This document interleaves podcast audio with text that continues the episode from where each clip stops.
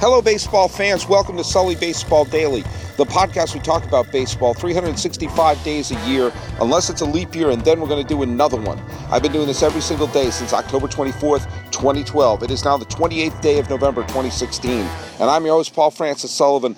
Please call me Sully. I'm recording this outside of a beautiful Little League park in Palo Alto, California, the birthplace of Oakland A's manager Bob Melvin and Los Angeles Dodgers center fielder Joc Pederson. I've done some podcasts at this baseball field before. It's a beautiful baseball field with great fences, great scoreboard, and quite frankly, your pal Sully is missing baseball. You know, baseball was played earlier this month, wasn't it?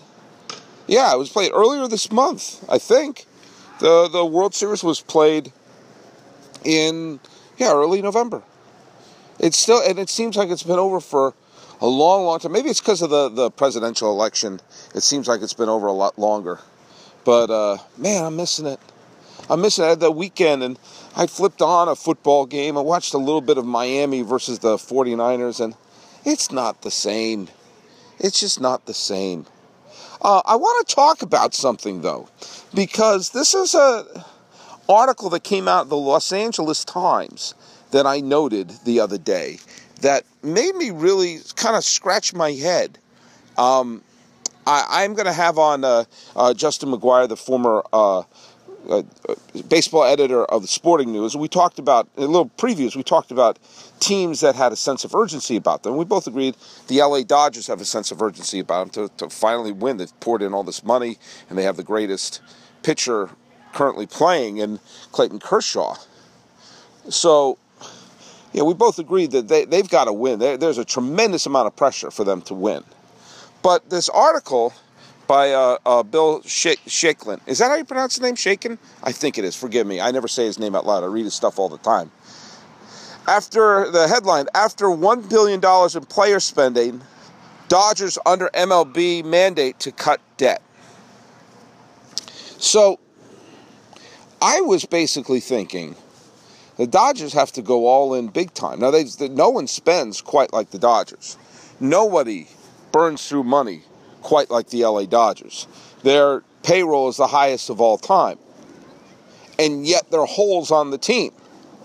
And the mentality being you have the, the brain trust that put a contender on the field with the Tampa Bay Rays and no money, you give you give them the Dodgers and resources, they should put together a pennant winner just about every damn year.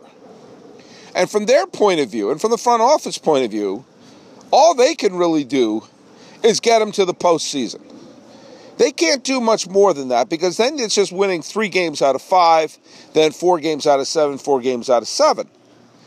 And so it, getting to the point where you're one of the division winners is really all the front office can do when you when you really stop and think about it. Then it turns into who gets hot at the right time. Now, last year, mean, this last World Series, you happened to see the Chicago Cubs were the best team in baseball, and they went right through and they won the whole damn thing. But they were really one swing from three batters away from losing the World Series. And let's face it, they won th- what uh, two one-run games against San Francisco. If the Giants were able to score a pair of runs in game one or hold on to a three run lead in game uh, four, the Cubs could very well have been a team that, oh, they won 100 some odd games in the regular season, but, you know, lost in the postseason, and people bemoan the fact that the Giants keep winning in the postseason. But in a way, you can't you can't operate in with a mentality other than we're got to get our teams to October and get a shot and hope you get hot. The Indians got hot at the right time. They swept the Red Sox. They damn nearly swept the Cleveland Indians, and they took a three game to one lead on the Cubs. I mean, they just and, and they they got they had two bad games in a row that forced the classic game seven. But you know, the Indians got hot at the right time. If you looked at the win loss records, you know, it should have been the the World Series should have been the Cubs versus the Texas Rangers. The Rangers had home field advantage throughout the postseason. You know, ask the Washington Nationals. you know, they got, they're good enough to get to the to the postseason, but not go far. So the the front office for the Dodgers should be congratulated in a way, because they've won the division four straight years. 2013, 2014, 2015, 2016. Boom, boom, boom, boom. They inherited a team that was filing bankruptcy, for God's sakes, and had the crazy McCourts basically using the team as their own personal ATM machine in the middle of a contentious, very public divorce. And to look up and say they turned that team into four straight division titles, that's pretty great. That's really great. And yet, there's a tremendous amount of pressure on them. And now, the specter of do they have to reduce costs because of debt rules that they have in Major League Baseball. And, you know, some of the stuff is financial stuff that I don't quite get. But it looks like they can't go on the, you know, adding the spending spree and everything that I think that they kind of need to sort of do that even though they have the highest payroll in, in, in baseball, they have massive holes on the team. Now, some of them came from injury, to be fair, but some of them is a lack of depth. Now, they have young players on their team who are coming on their own. You know, Corey Seager is an MVP candidate in his rookie year, and he could be the type of player you build the team around. And maybe Joc Pederson can rebound, and continue his rebound, and maybe a rejuvenated Yasiel Puig could be involved in this. But there's still holes on that team. There's still holes in the depth of their bullpen. There's there's still injury plague in their rotation. And is this a sign that they'll have to make deals to dump salary? Is this a sign that they won't be able to re-sign Turner or Kenley Jansen? And I don't think you realize if you drop Jansen from this team, yes, yes, yes, closers are, I don't want to say they're easy to replace, but you could be creative in replacing a closer. But Jansen was a tremendous closer, one of the few difference making closers in all of baseball last year. And the Dodgers' strength, sure as crap, is not their bullpen right now. So to lose the most reliable piece of that pen is quite dangerous. Now, the Dodgers have one major thing in their favor, and that's geography. Now, I am kind of of the belief that I kind of sort of want to see the end of divisions. Divisions were created in the late 60s because they wanted to they were expansion had made it so having just one team make it to the postseason was kind of I don't know a little dated and to create a playoff system they created divisions east and west for the national league east and west for the american league the champions of each division would play each other in championship series then go on to the world series they've since expanded and expanded and expanded now I think the purpose of the division, especially in a wild card era, has gone past its its need. I would like to see the five best teams get in, regardless of what their division is. Teams four and five have to play a one game play in, and so it gives you an incentive to be one of the top three teams. And with that, you would have seen a situation where when you have a wild card team that's significantly better than a division winner, it doesn't reward a division winner simply because of geography. We saw that a few years ago when the three best teams in baseball were the Cardinals, Cubs, and Pirates. But the Cubs and Pirates had to play a one game playoff for the wild card because of the fact that they were all three of them were in the Central Division. And you saw that the Mets and the Dodgers went right to the division series, even though they had inferior records. Now, that was a little bit of a fluke, but I also think that, you know what? The divisions kind of no longer serve that purpose that I think they once did.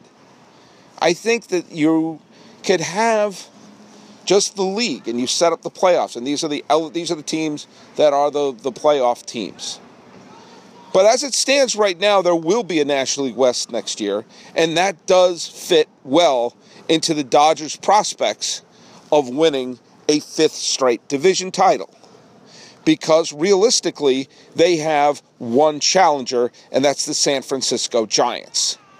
Now, the Giants will remain a good team, and a team that puts uh, Bumgarner, Cueto, and Moore at the top of the rotation, and has the likes of Pence and uh, Posey in the lineup, will remain a viable, good quality team.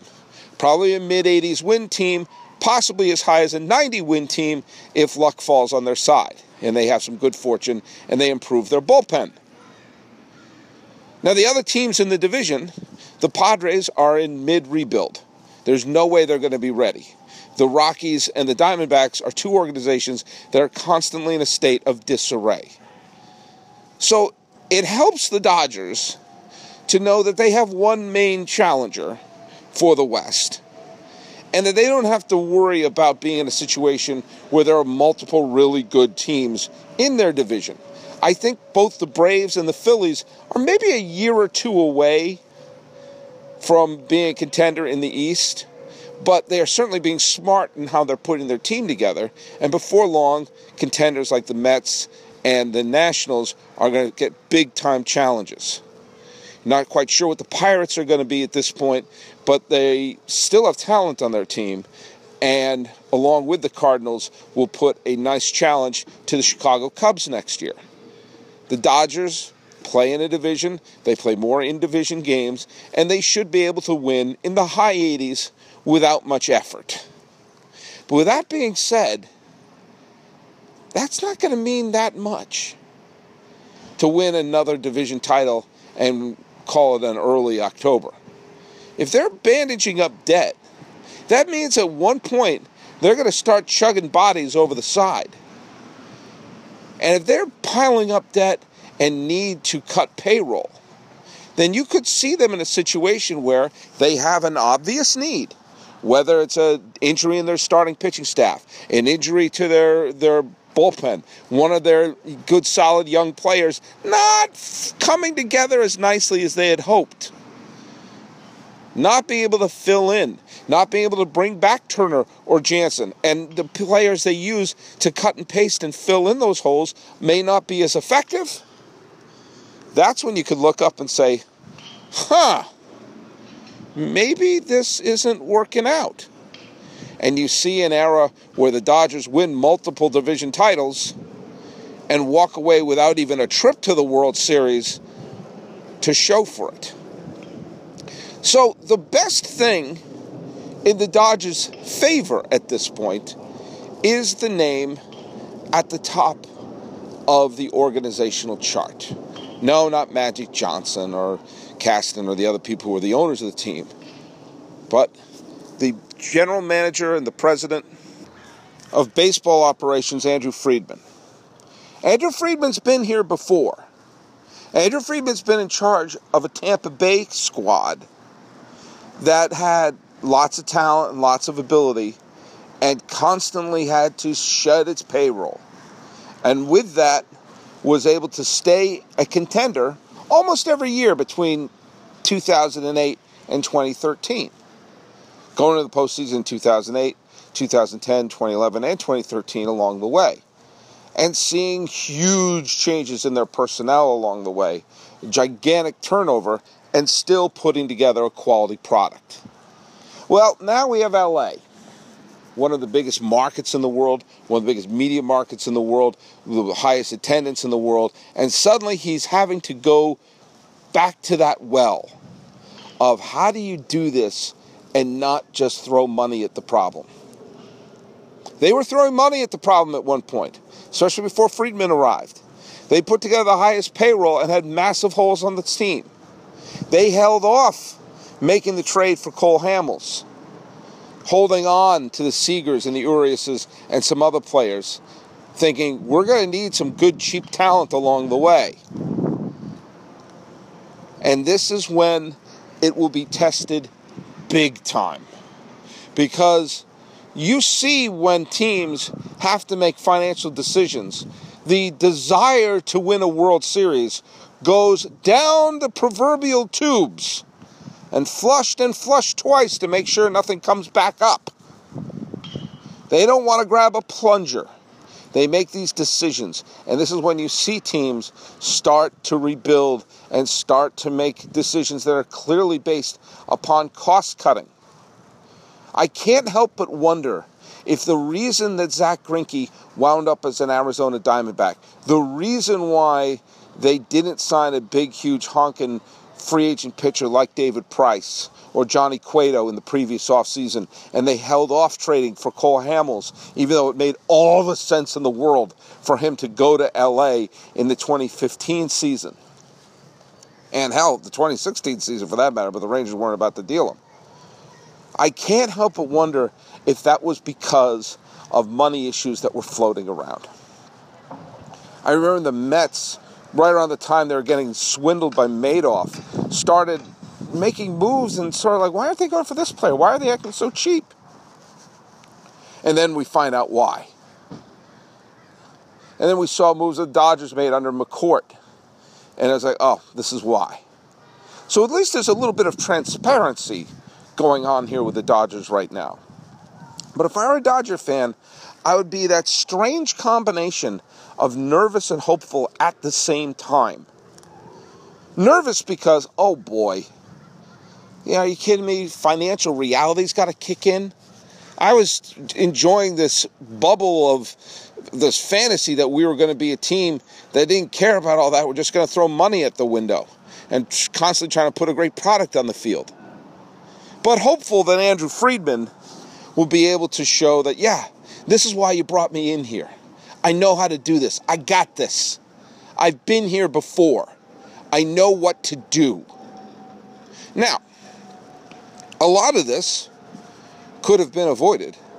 A lot of this emotion could have been avoided had the LA Dodgers won one of these years. Now, to be fair, the fact that the Dodgers are a viable, successful organization right now, well, that goes a long way of showing how this new ownership is a gigantic improvement over the McCourt years. And, as my dad said, I'd be pretty happy if I were a Dodger fan. I have a good product and I make a lot of money. And that's true. But when you've accumulated this kind of debt that they have, I wonder how much of that is to do with their television contract or maybe previous ownership's mismanagement. I don't know. They haven't shown me the books. No one comes up to me and says, Sully, you want to look, take a look at our books? I take a look and say, hey, hey, really? Carl Crawford still is on the books here? Yeah, he kind of sort of is. But alas, if you're a Dodger fan, you lament really two big Clayton Kershaw losses three really, in 2013 against the Cardinals, 2014 against the Cardinals, and this year against the Cubs. If the Dodgers had won any of those games, especially in 2013, if Kershaw had won that and forced a game seven against St. Louis, I think the Dodgers would have won that. And they may have gone on to the World Series and faced the Red Sox, and who knows what would have happened. But you got a World Championship out of the way, and a lot of goodwill allows you to come back and rebuild or come back and make some decisions and keep a few players hanging around for old time's sake. Hell, you look at how the Cardinals do business. They turn their players over left and right and they stay viable and they're in the playoffs almost every single damn year. Knowing that, hey, look it, we're not to, people are rooting for the laundry. So if we just keep a couple players that people remember, then they'll keep coming back, provided the product's really good. But it's easier to do that when you have a pennant in 2004, a world championship in 2006, another world championship in 2011, another pennant in 2013. That's the sort of things that keeps a fan base a little placated, a little happy. Hell, if the Cubs go on a major rebuilding mode tomorrow, sure there'll be disappointed Cub fans. But at least they would have this year of 2016 to hang their proverbial hats on. Which is going to be very interesting to see what happens if the window of opportunity is closing or if it has already closed for the Kansas City Royals. But if it had, at least the Royals fans had those back to back pennants and memories that will last a lifetime. The Dodgers are facing, I don't really know everything based here, but they're facing a situation where they could potentially squander one of the great pitchers in their history in Clayton Kershaw, maybe one of the best players in their history in Clayton Kershaw, in his great prime, and walking away with zero pennants to go for it. And a front office that can say, We've done our job. We did what our job is to lead you to this point. It's up to you to take care of that. You know, it's the difference between the Angels of 2002 and all those postseason appearances they had afterwards, of which it was easier to swallow those postseason shortcomings because they had a championship early, and the Billy Beane A's, who have had great year after great year and playoff appearance after playoff appearance, but no pennants to show for it. Only one postseason victory, season, a series victory to show for it. And it's a slightly emptier, hollower feeling. I've seen it up close. And now we're going to see how it affects the Dodgers.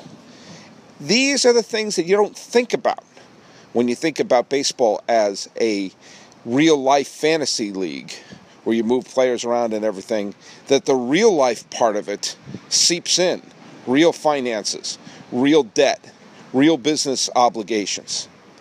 How's it going to affect the Dodgers? I don't know. Has this been affected by their weird television contract situation? I don't know. Am I glad that Vin Scully doesn't have to see this? Yeah, probably. Even though my National League team is the San Francisco Giants, I have no ill will towards the LA Dodgers, and I would like to see them do well and go far. Not at the expense of the Giants or the Red Sox, to be sure, but I would like to see them because I like Clayton Kershaw, because I like superstars, and because I'd like to see this team be able to have that type of victory. And I think it's good for baseball when you have one of the big, huge market teams win once in a while because it keeps everyone else on their toes.